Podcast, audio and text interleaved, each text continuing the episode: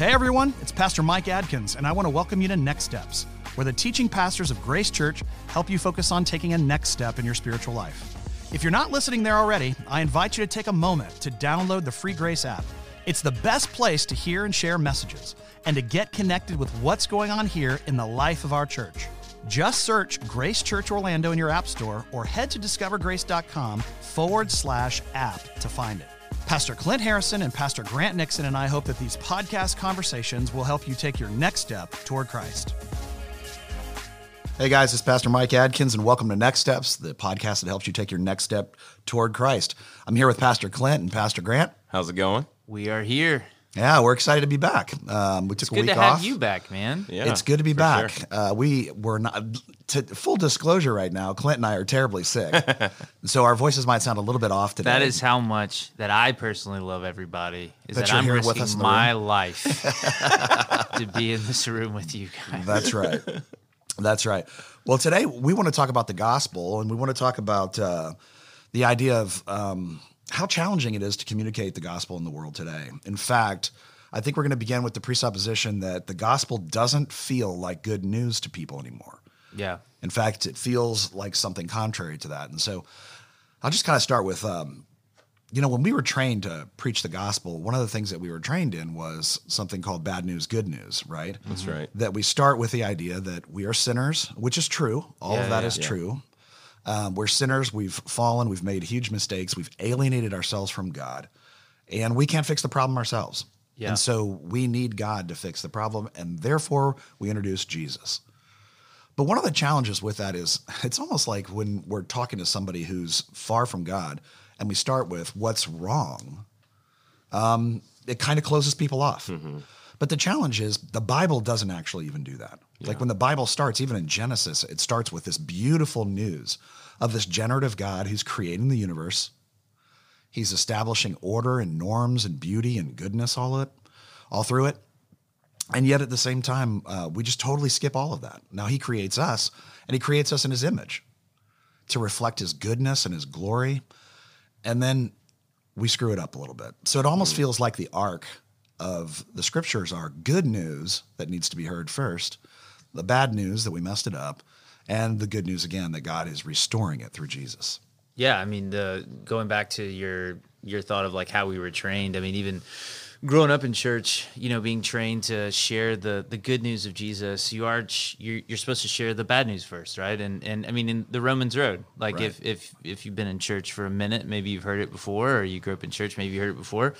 It's these verses that we picked through the book of Romans to share the redemptive arc. It starts with like, for all our sinners, right? Like you're a terrible person. It starts with Romans 3:10, right? Like no one is good, no, not one. Right. That's how we start. Right. Which, like, I don't know if you guys ever did sales.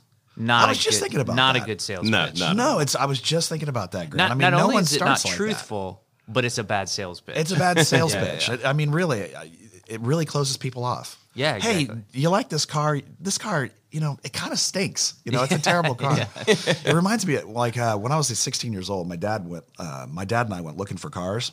And we went to a Hyundai dealership, and this is when Hyundais were really, really bad cars. Yeah. And so we get in the car, and we're driving down the road, and it's myself driving, it's my dad in the passenger side, and then the sales guy in the back seat. Right. And I'm driving along, and it's just so slow. The car it had no power, right, no energy to it whatsoever.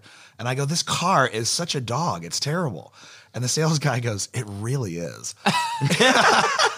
Needless to say, we didn't buy the car. You bought two. We didn't buy it. That's amazing. But it is, it's a terrible, not only is it not true, as you've already said, it's a terrible sales pitch. Plus, it's not what people need to hear when they're in that moment. I mean, think about what we're talking about. We're talking about when you come to the realization of, like, as Jesus said, being poor in spirit, when you realize that you're spiritually bankrupt, when you realize your need for God, that's a beautiful realization, and it's a hard realization. It's a very hard one. It's a very hard one. It's you finally look at yourself in the mirror with no filters, and you just go, I don't have it all together. In fact, I have, like, there's been this self-sabotaging in my own heart against my own joy, against my relationship with God. So you're finding people at their weakest. And one of the things that I love, like we have so many great nurses and medical professionals in our church. Yes, we do. And one of the things I love about all of them, all the ones that I've met anyway, is that they have this like beautiful way with people. They're super kind to people. That's right. So I think about when you're in an ER setting and you have those nurses there and you walk in and you go, my elbow goes the other way, right? Like you're in a bad place. You're in a bad place. Right. And you don't need the nurse to go, you really messed your elbow up. It's true. It's 100% true. What did you do? What did you do? You don't need that. Instead you need that kindness and you need that grace. And that's really what the gospel is. The gospel starts with good news. The gospel. Yes. I mean, in the ER, it's your elbow actually used to bend in a very beautiful way. Yeah, and now it doesn't. It's supposed to work this way. And here's the good news: it will again. It will again. Yes. Right. Exactly. Yeah.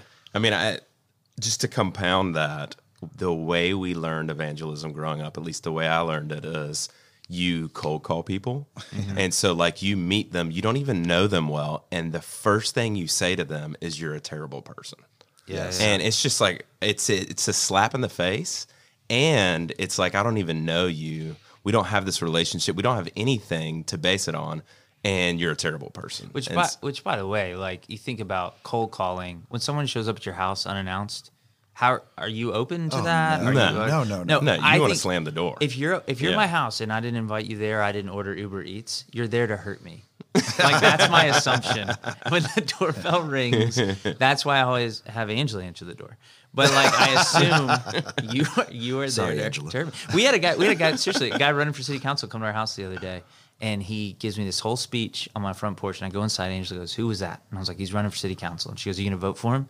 I said, I'm going to vote for the other person. I don't know what they stand for, but I know they didn't stand on my porch. And that's like, that's it, right? Like, yeah. I'm not open to that. And so you're right, Clint. Like, we don't know anything about him, which is the opposite of listening, which is the opposite of consideration. Right. We don't know anything about him. And we're showing up with this agenda to get, like, our message out there. See, that's the point. It's all about us. It's about us getting our message out and making sure we get the information out so that we feel good that we've done our evangelism. Right. But it doesn't take into consideration the context of what's going through that person. Going back to the emergency room thing, when you go into the emergency room, it's because you have a problem. Mm-hmm. When you start thinking about your spiritual life, when you start coming to that place of brokenness or being poor in spirit, the reason you do that is because you're going through some hard times. Right. Yeah. And a real truth of the world that we live in today is more people are going through terrible things and difficulties than not. That's right.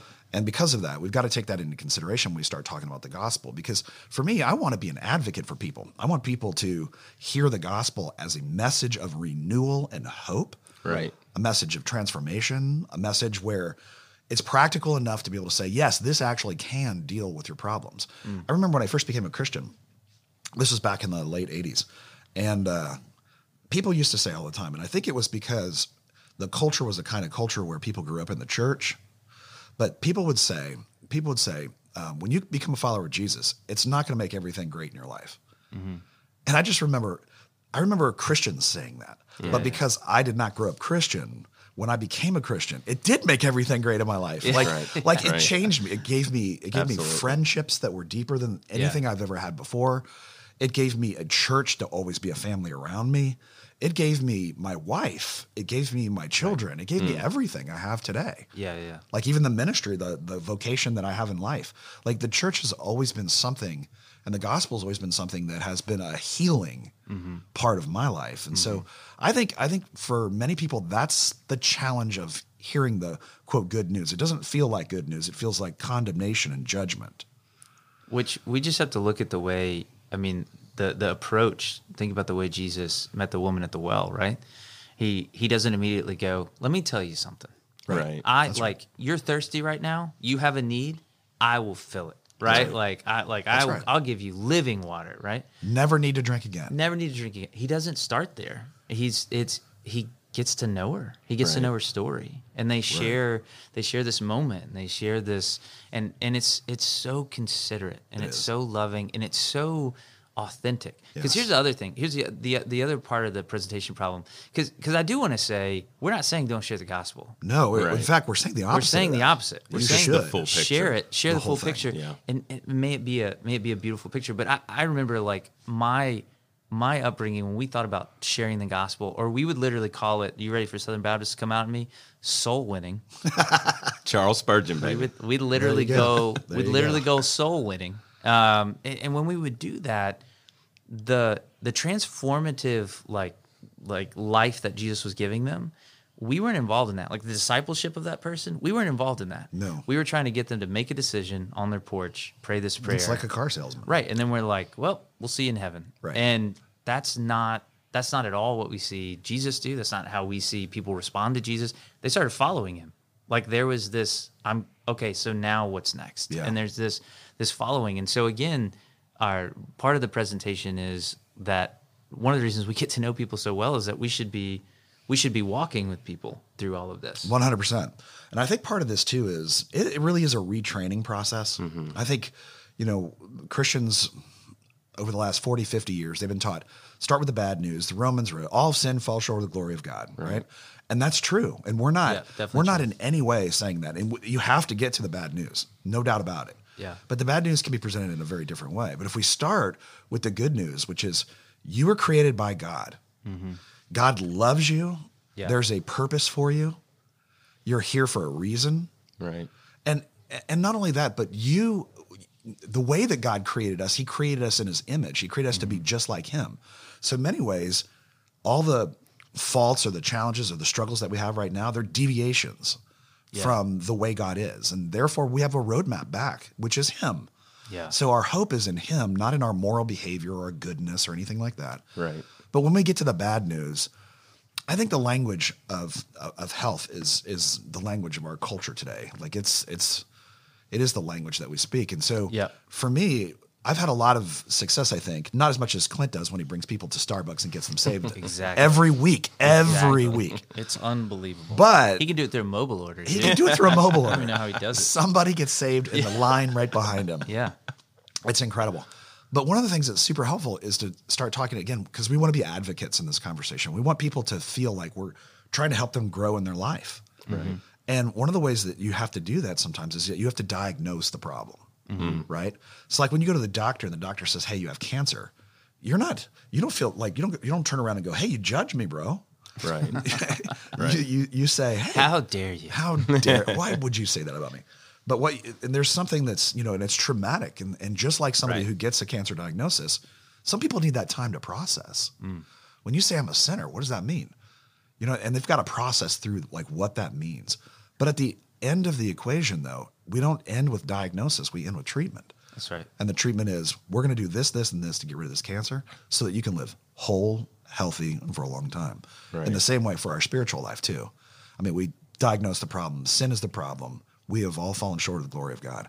How now can we live in such a way with Jesus that we can begin to undo some of that brokenness and hurt and suffering that we've just been going through our whole life? Which is a beautiful picture. It's a beautiful picture to say this is like we were created good. And it's so wonderful to look at somebody and to be able to say with the truth of God's word behind you, that you've been created in the image of God. There's an immutable dignity about you. To be able to look at someone who's far from God and then say that, hey, this, like your compassion, that reflects the heart of God. That's a beautiful thing. Like to be able to look at people and affirm things about them, affirm that, and then what you're doing is you're creating, like you're gaining relational capital.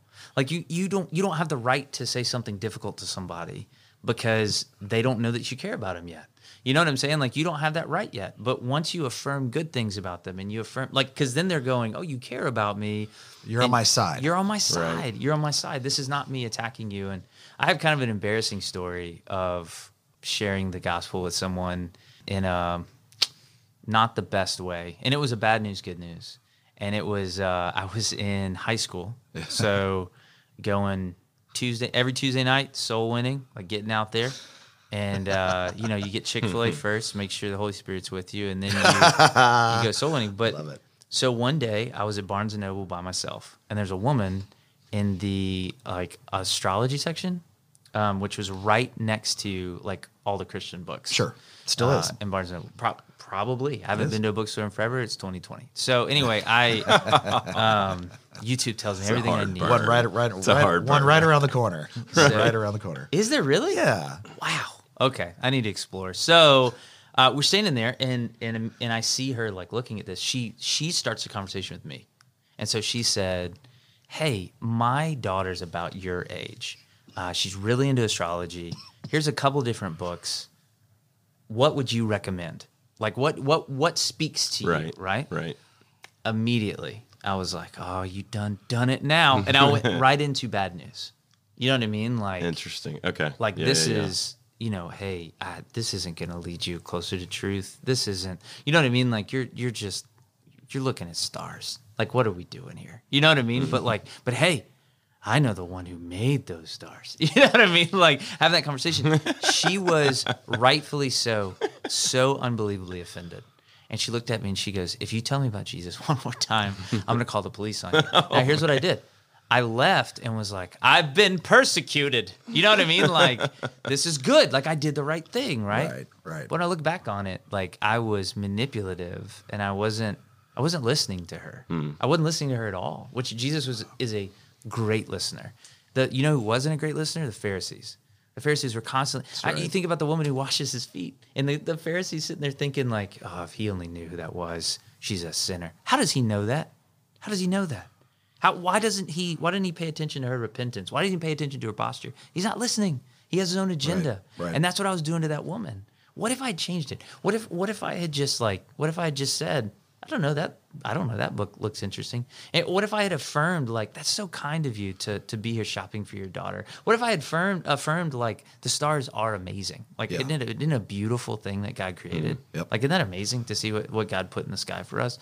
What have I done that? You know what I mean? Like how much more loving? And again, we're back to good news. Now I'm on her side.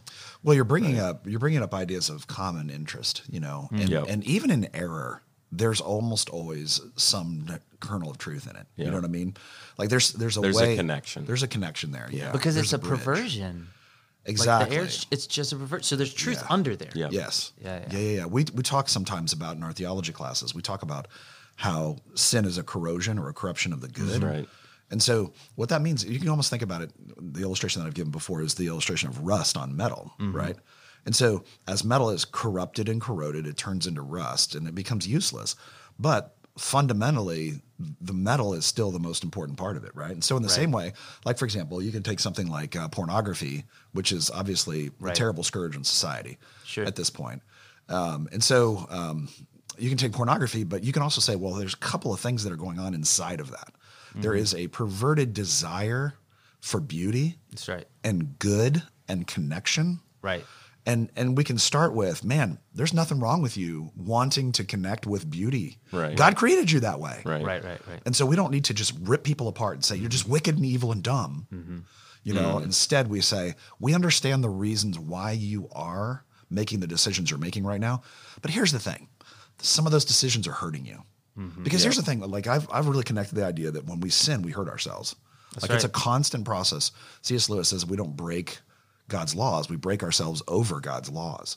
So it's like running into, I always picture like a guy on a motorcycle hitting a brick wall. The brick wall is not going to go anywhere. Mm-hmm. It's just the guy is going to get demolished. Mm. But there are all of these incredibly, for somebody who doesn't know the scriptures, invisible laws that we're just kind of like violating all the time. Right. And because of that, we constantly find ourselves in pain and suffering and struggle. I think there's so much of that we can rid ourselves of if we just understood how God had wired us, how God has designed us, and how he wants to love us. Yeah, absolutely. I love what both of you are saying. I mean, hey, thank you. What I hear you saying is that it's really relational. Good. It's relational. Yeah. Like it's that moment where you go, I'm not here to just win. I'm not here to make an argument. I'm not here to get my point across. No, I'm here to build a relationship, to get to know that person, to love them. And the most loving thing that I can do is to paint the full picture of the gospel. And so I love that y'all are saying, as a matter of fact, I mean, I can even think of a situation where, you know, somebody called my wife a year ago and she called to say, my husband has been beating me. And it has come to my children at this point. Wow. There's multiple ways that you can take that. One is you can start to say, okay, well, maybe here's the reason why, and here's what you need to do, and here's Jesus. Another angle with what we've been saying is this: God created everything, and He created everything good. And so you start with the good news of, hey, listen, I know you feel hopeless. I'm so sorry about the situation, but I want you to know that God created you in His image, and you can have the respect to say, I'm not going to put up with this, and I'm not going to let this happen to me, and I'm going to invite other people into my life. And not only that, so that's the good news. God created you and you're in the image of Him, and so you can take the right step. But even in that, even in all of this brokenness in your home and everything going on in your life, there's hope for you, and His name is Jesus. That's right. Yeah. Jesus came to restore you, to restore everything that's going on in your life, and ultimately restore finally and fully in a new creation. And so I want to talk to you about that. I like what you're saying, because I mean, especially when it comes to something like abuse, because that's a terrible thing. But what you did right there is you connected her being created in the image of God, being a daughter of God, right, and of having inherent value, and therefore not needing to, basically to submit herself to that kind of abuse. And that's a very important thing. Yeah. For us, we've got to figure out like how God sees us, because how God sees us is really who we are. That's right. Right. And that has implications for how we live. We're not just moral creatures because we follow some rules. We're actually moral creatures because God created us that way. We are that person, right? I think we cannot understate how important it is for us to paint the more beautiful picture, and how important it is for us to establish the good. Because if we don't do that, if we're going to say, you know what, I know there's something wrong in your life, I'm going to diagnose it, and we're going to answer it with a Jesus pill. Yeah. If we do that, what are you calling them to? Because the arc of redemptive history is one of redemption, right? It's a new heaven and a new earth. It's renewal. It's not something out there that's beyond and that's alien and foreign. It's God said, I made it good, and you've broken it, and I'm going to make it good again. And so when we have to establish the fact that like Jesus isn't asking for you to not be you again. You know what I'm saying? He's asking you to be the best version. Of you that you possibly can be. Which is what everybody wants. It really is. It's what everybody wants. I think at the heart of it, it really is what people want. So you mentioned the arc of history. God creates everything good. We screw it up. And even if you're not a person who believes that, because Adam and Eve did something wrong, that impacts you now, I happen to believe that. I think that's what the scriptures teach. But with that said, even if you're not a person who believes that, just look at your own life. Exactly. You don't have to believe that. Anyone listening to this podcast sinless right now? That's amazing. But if we have screwed up and we've messed up things fundamentally, we all know that we have. If we're just intellectually honest for a moment, then we have blown it, including the three guys on this podcast right now, especially the three guys on this podcast right now, right? But at the same time, we're moving toward, so we're coming from this beauty and this goodness that God created, life. I mean, that is God, right? God is filled with life and goodness. He's holy. And that's part of what it means to be holy. Like, He's good and wonderful. He is the picture of good. We break it all falls apart. Now we're in the process, when we're introduced to Jesus, of beginning to, put it all back together, right? So we are this broken image. But that image, by learning the scriptures, we're putting that piece back together, right? So that one day we can present ourselves to Him, and He goes, "Man, you did a good job putting some of those pieces back together, but let me finish the puzzle for you." Yeah, exactly. And He makes you perfect and good. So in that sense, it doesn't matter, and I talk about this in communion sometimes at the Orlando campus, but it doesn't matter if you're in the best place in your whole life right now, and you're thinking, "Man, I'm killing it. Life is good." Yeah. Life can get so much better, right? And it will. Like that's a promise from God that through Jesus, life will get way better than it is right now. Can I say it? At the bottom, if you're on the other end of that spectrum where you're thinking, man, there's no way anything's ever going to get better, then you're wrong, because it's going to get better one day, because God's healing all things, and that's not a healing that just takes place in heaven. It starts right now. Yeah. It's a beautiful And that's picture. Why good things are ahead. That's right. That's right. Okay, guys, I think we've come to the end of our podcast. We appreciate being with you guys. We hope this has helped you take your next step toward Christ. Well, wherever you find your podcasts on Apple, you can rate us, review us, and subscribe. We would love to have you as a regular subscriber. We come out every Wednesday, and we'll see you next Wednesday. Take care, guys. See you guys. See you.